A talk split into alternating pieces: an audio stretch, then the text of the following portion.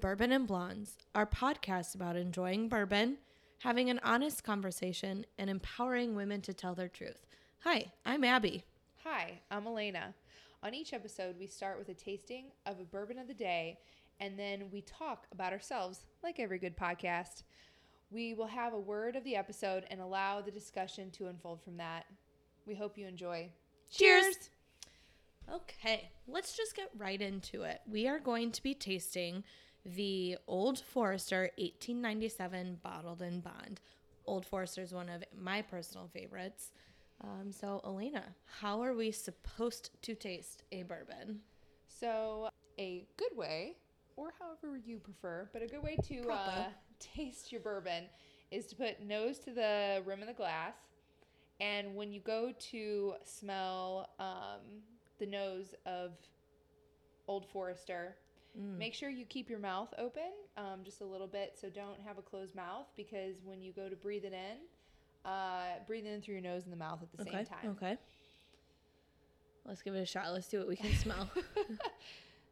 So I get a little bit of a vanilla I get some spice, spiced fruit. caramel. Yeah, Little sure. caramel. It's a pretty caramel color. So after that, um, go ahead and take a little Taste taste. Sip. and then swish it around your mouth. Kind of have all parts of your mouth taste it. I can only imagine what that sounds sounds like on the microphone. I hope Um, you enjoyed it. So, um, Interesting. Okay. sometimes depending on the bourbon or your preference, the first sip can um can make you grimace. Be a little Yeah, harsh. it can be a little harsh. Mm-hmm, It's probably the alcohol content. Uh, go ahead and um, make sure you get like two, three more sips Okay. in there. Okay. Before I tell you what I taste, hmm I remember going on a, a tasting in Louisville. They said that sometimes you can taste different notes with each tasting. I don't know. if I was really- told one time that depending on your life experience, you're gonna taste things differently than the person next to you. Well, if it's both of us, we should be tasting the same thing. I taste failure. No, I'm kidding. I, taste fear and vulnerability. oh boy, are you guys ready for this? Because no, in all seriousness, though, it is a bit of an intense taste. Um, it is 100 proof, um, but it you get a little spice. You get like a little light. Oak. Yeah, a little oaky. Well, I mean, it's aged in an oak barrel, so That'd be there's that. Be where you getting that oak flavor from. Can't imagine. the The finish is supposed to be big and bold. How do you feel about that? I think it's delicious. I think it's an easy drink. It's so smooth. It is. It is so good. Mm. And it, it's I, I think it's a little sweet, honestly. I mean, like a little just, yeah, just, just, a, little, just a little hint, a little hint. So, what do you know about it being called the 1897 Bottled in Bond? Um, so Bottled in Bond Act of 1897 required whiskey to be the product of one distillation season, one distiller, and from one distillery. Mm-hmm. So, Bottled in Bond, the act, it required bourbon to be basically a sealed in quality process. And Old Forester started that in 1890, so they were a little ahead of the curve. But this blend, their 1897 Bottled and Blonde, is blonde. Whoops, play on words. Um, their Bottled in Bond, their 1897 Bottled in Bond, is their homage to the Bottled in Bond Act and the law requiring bourbon to be what bourbon is. So um, this bourbon is 100 proof. Mm-hmm. Don't me- need much to get you to where you need to go. Maybe just like five sips or five drinks. We'll see, see if we make it to the end of the podcast. yeah, if we're slurring our words, don't judge. Um, the mash bill on this is uh, 72% corn, 18% rye, and 10% malted barley. Mm-hmm. It's good stuff. It's pretty high corn mash. Yeah. That's probably where the sweetness Right. comes from. yeah. So, fun fact about Old Forester. They, this is an homage to Abby Devereaux. They were um, named Old Forester based on one of their customers who was an accountant, um, Hmm. George. I think his name was George. I don't know. His last name was Forrester. That's the point.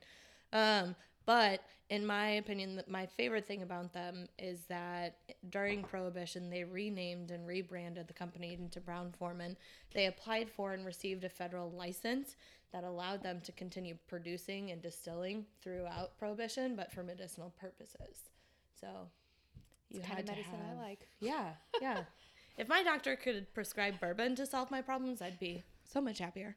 Just kidding. Since this is our first episode, we wanted to give you a little background on us, the blondes behind Bourbon and Blondes. Oh, scary. Yeah, a little bit about Abby to start off. Okay. Um, well, let's see. I'm just going to use a few descriptors to explain this. I am loud. I enjoy numbers. I'm very funny. Um, so hopefully you pick up on that throughout this episode.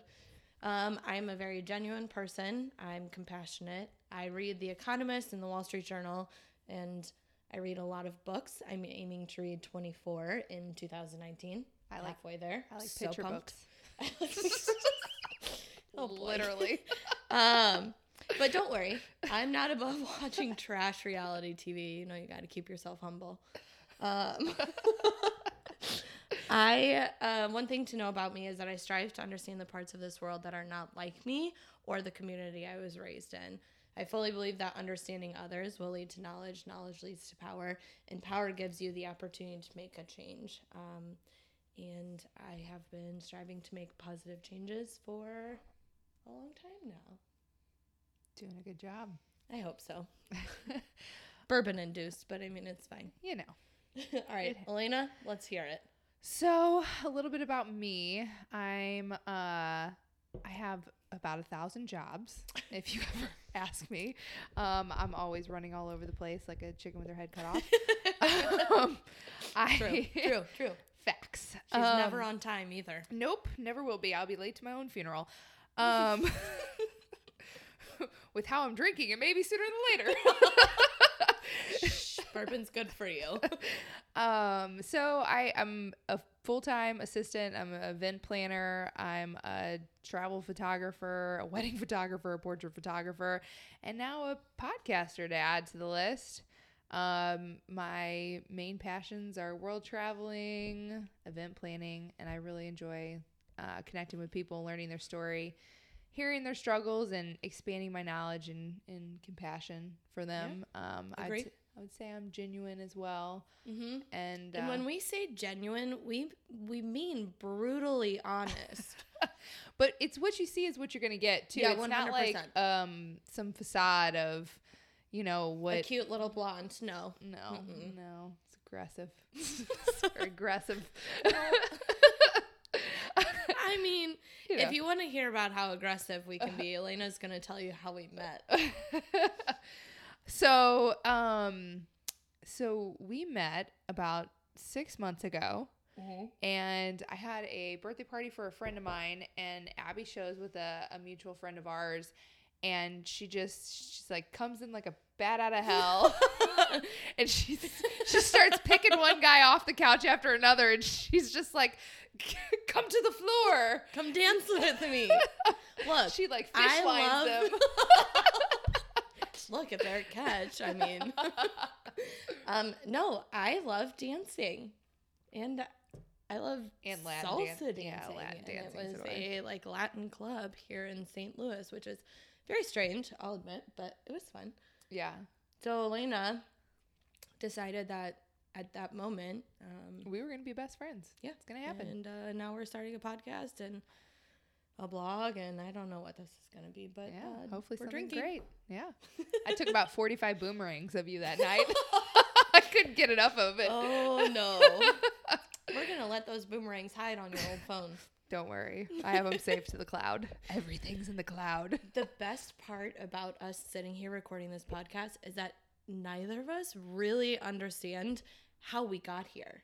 Yeah, no, we don't remember that pivotal moment. Were we sitting at Brennan's? It's a it's a high possibility. this is So Brennan's is the St. Louis like whiskey bar. They've got ping pong in the basement, cigars upstairs, and I think we were just sitting there like hanging out, working, talking, and we were like, "Oh my god, we're so funny. We have so many important things to say." I mean, I'm saying this like facetiously, but we do have important things to say that we want to share with you guys after you get to know us. But um Yeah, And, then, you came up with the name for sure. I'll and I was credit. I was I was in disbelief that we found the website that it hadn't been Mm, taken mhm. yet. That actually was a surprise. dumb luck. So, story of Literally dumb blondes. just kidding. Just kidding. Okay, let's get to the word of the episode before we just talk about ourselves forever. Um, the word of the episode is beginnings. Um, Alina, define beginnings and what it means to you. So, beginnings to me means exciting, new, but something else I wanted to think about kind of like not keeping on the whole positive, you know, Happiness. s- side of things. Yeah. Mhm. Is beginnings provoke fear. And Ooh, yeah. and like kind of the things you think about is like the first day of a new job or the first day of a new It's like city, anxiety almost. Like, Yeah. oh my God, what is about to happen? first date, any of those that I'll just drink enough bourbon and the date's gonna be fine. yeah. That Okay, is- that my attitude on it. If you ask me to go get coffee, I have bourbon in my coffee. No judgment here. so um, I think that fear sometimes hinders a lot of new beginnings and willingness to try something new. mm-hmm. I know for me, um, I I always wanted to create an online forum like what we're doing here. Yeah. And if it wasn't, you know, for I so I, I created a domain called Lenses and Luggage about three years ago. Had the idea before I went to Belize with a girlfriend of mine. I bought the domain in the morning when I was at the airport. And I sat on it for like a year or two years before I even started building the website. And the website was too hard and it was too difficult. And I was using WordPress and I finally switched over to Squarespace. Yeah, and you're your own obstacle. Like that was the biggest Mhm. problem. So when we came up with this, and I knew that Abby was so strong in a lot of areas that I wasn't, um, it made it made this this process easier. But I think It made the beginning of Bourbon and Blondes less scary. yeah, Okay. Yeah. Absolutely. But I mean, it is easier going in into it with two minds that work very differently. But complement each other. I agree. Still, you know, you still have a Mhm. little bit of fear going into it and questions and. uh An inability to use uh, technology. we were on a struggle. This was an hour and a half in the working to uh, get To to, get the this point. microphones to work. Yeah, well, It's fine. yeah, we need a tech guy for free. So if you like if bourbon, anyone knows technology and you love blondes, we provide bourbon. we yeah, we will send you the address. um, it's so creepy. that is creepy. okay. So um, oh dear. yeah, so I guess um, so I would see, say that with beginnings, you also need action. Mm-hmm. because the inability to start something you know is is a commitment issue and if you because once you start something you have to be committed so peop most people i heard on a um, a podcast earlier this week that most people start by stopping Ooh. so if you have to have commitment you have to have you know beginnings if you Mm. want beginnings you have to have commitment to it Yeah, no so stopping here. Don't stop won't stop Can't stop. so what do what do uh what do beginnings mean to you abby Well, full disclosure, I have ADD. So for me, I don't really know it's a beginning or I'm in the beginnings of something exciting until it already happened. So I skip that step of fear. I'm just like full steam ahead. I have no idea what's going to happen. Um I don't I don't if you guys ever go to our website, it's like my bio's like I'm always just as surprised as everyone else at what I'm doing. So beginnings for me are like they're almost a time of like self-reflection because with bourbon and blondes i'm like yeah let's do it. And then we're like building a website and doing the podcast and i'm like holy crap why is this so much work? This better work out it better pay off. Um but nothing's ever a guarantee. That's the that's the scary part right? And you have so much opportunity to screw up but i think if you're very much like me even if you do have the fear and you're just like you know what? At one point i wanted this. At one point i thought this was a great idea. Let's see if i can surprise myself. Let's see if i can do it. And i mean it's as simple as like cooking breakfast every day for the week or starting a podcast. I mean there's plenty of options um but there's plenty of uh, excuses too that hinder most people you know you you tell people and they're like oh man you know that sounds awesome and it's like I did this for so many years of hearing people that like created an online business. And Yeah. this is something that me and me and Abby are looking at at wanting to do. Mm-hmm. Just like diversifying outside of a podcast because I mean, our listeners are great. Once we have them, Yeah. I was trying to sound really cool, but I was like, we don't have listeners. except my iPhone right now. It's the only Um, listener. No, but I think a really cool thing to like tie back into Old Forester is the prohibition thing.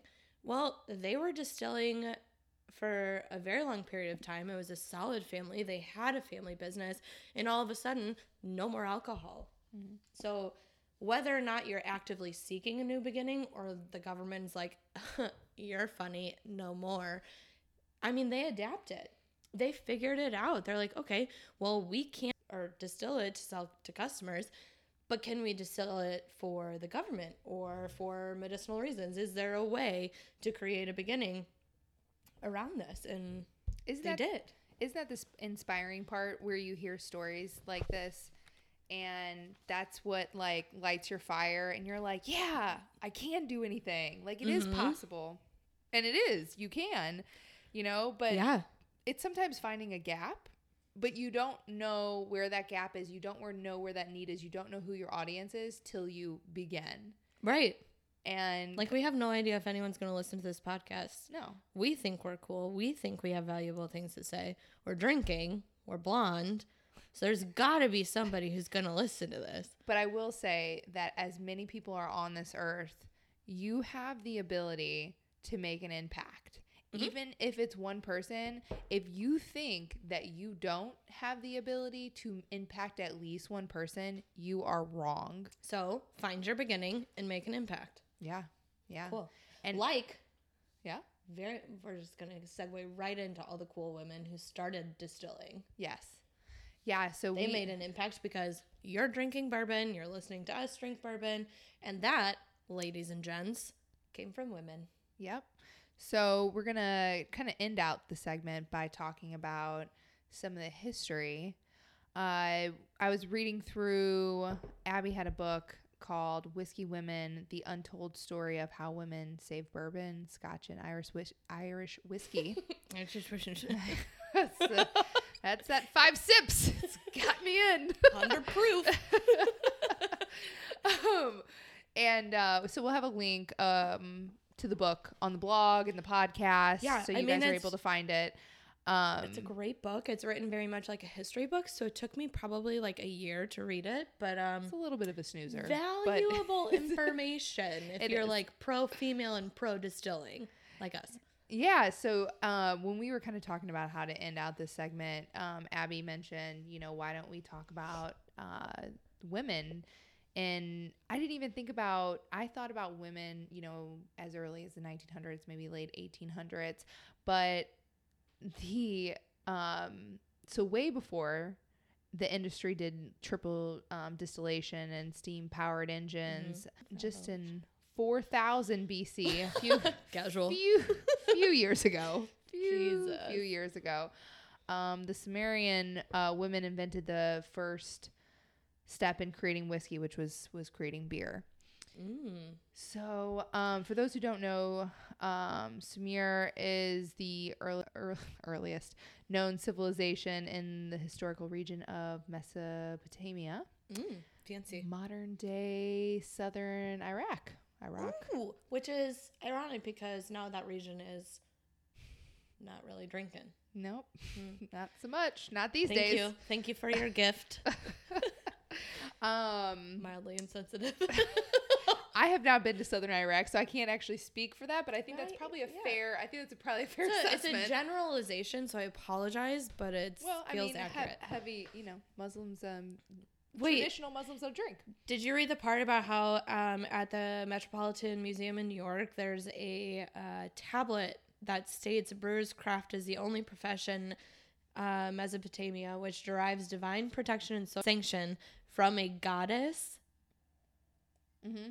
Literally, brewing and fermenting grains is a goddess ritual. So You're welcome. two female figures on the Roman pantheon. Um, I had googled a little bit about their names and stuff. I, they were, she was a daughter of an even like more famous goddess. I I started digging into this. Wow, could you imagine being of a goddess lineage? I'm pretty sure we are. you ask me.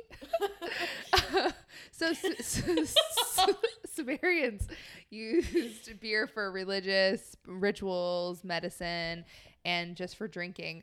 My favorite fact that I Mm. found was that according to plaques um, found thought to be found in 25 uh, so 2550 to 2400 BC women sip beer during the sorrow of funerals and for enjoyment of intercourse so it looks like some things hasn't changed over thousands Wow. of years it literally said it in the book I'm, I'm just saying So, so what you're telling me is that women used fermented grains to um, alleviate the pain of death and to have sex, like to enjoy sex more. yes Wow. I think there was a word orgasm used in there, but I took that out for this podcast. Yeah, because PG. Um, I mean, that's In the book, fascinating because if you think about it, the more you drink bourbon, less inhibitions, more Yeah. exciting time in the bedroom. Life you is know, good. yeah, you forget about the dead people you've lost, I guess, as well. I mean, So- they're always there. They're haunting you. okay, we'll move on. Egyptian women uh, also made beer. Uh, goddess uh, Hathor was Wait, Thor? There's a female Thor. that's that's And she Hathor. Okay, cool. Yeah, and I pref- uh, I Wait, they call her the mistress of intoxication? Yeah, that's my new. That's on my business card now. Elena Ingram, Bourbon and Blondes, co founder, mistress of intoxication. We would get a lot of events booked that way. Oh yeah, I think that would get that may be negative. um, so her temple was known as the Palace of Drunkenness, which I'm pretty sure I'm going to rename my street after that. Let's just name the house after it. I I love that idea. Great. Uh, I I remember on my hike a few years ago, uh, in in Peru, I was hiking Machu Picchu for like three or four days, and um, they talked about the guide was talking about in Peru, um, sixteen hundred to a thousand. Not 60, I'm sorry, 600 to a 1000 AD. Women made the drink called um, chicha from fermented corn brew. Corn is like a huge, like maize is all over Peru. Um, and women milled sprouted uh, corn kernels and ground them with uh, stones and then placed the milled corn in vats for boiling and the mash was transported to a fermentation area separate this is wild to think given the fact that i hiked through this that they had like i mean they had their own like villages and areas Yeah, but like no motors. right like to think that Like, did they, carry had- it? yeah, I, I I don't know. I would imagine, yeah, that they had to transport it unless it was like Look, in a I will work for bourbon, but I will not carry the grains. I mean, through Machu Picchu. To to have it age in a fermentation area. That's wild. And then I don't know what the temperature is. Like, was there. it expensive? You think for all of that manual labor? I mean, they. I mean, they Probably built no money. villages on the side of mountains, That's so I guess they've done Whatever. crazier things. Okay, but, let's talk about distilling apparatus Yeah, so because uh, that was also invented. We are like pro female right now, and I'm loving it. Yes, all the women that have been involved in whiskey over the thousands and thousands of years. Um, what is We're it? just not going to talk about all the women who ran distilleries who ran them into the ground. We're going to skip right over that and talk Doesn't about. matter. We, no, we're not going to talk about all the men who did it either. So that'd probably Fair. be a longer conversation. Well, um, so I think it's Maria. I may be botching her last name. Um, Habria, Sure. a, a uh, alchemist who was first written about in the fourth century, was credited for building the first distilling apparatus. The apparatus was called alembic. Uh, still, it's a still used in some parts of Europe to make brandy and whiskey, and the model for stills are still used today in the foothills of Appalachia, where people continue to make moonshine. God, moonshine's great. It is delicious. So, whiskey companies, fun fact, are selling what they call white dog, which is the alcohol straight off the still that's not aged. So it's like Mm. the pre whiskey. that sounds real strong. Yeah, it does not. It's not nearly as flavorful as this beautiful Old Forester I've been drinking today. I can only imagine.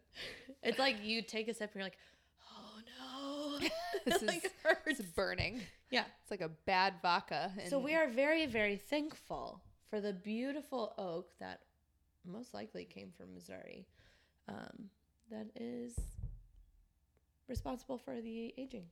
Yeah, it's good stuff. Mm-hmm. So, final thoughts: beginnings, Old Forester, women being responsible for the distilling art. Yeah. Um. Yeah, I don't know. My bourbon's gone, so I think it's a good time to I end the episode. I think it is too. So we uh, want to thank all the women who have been doing their thing since the beginning of time. You're a badass, and we we love you for it. Yeah, And um, respect.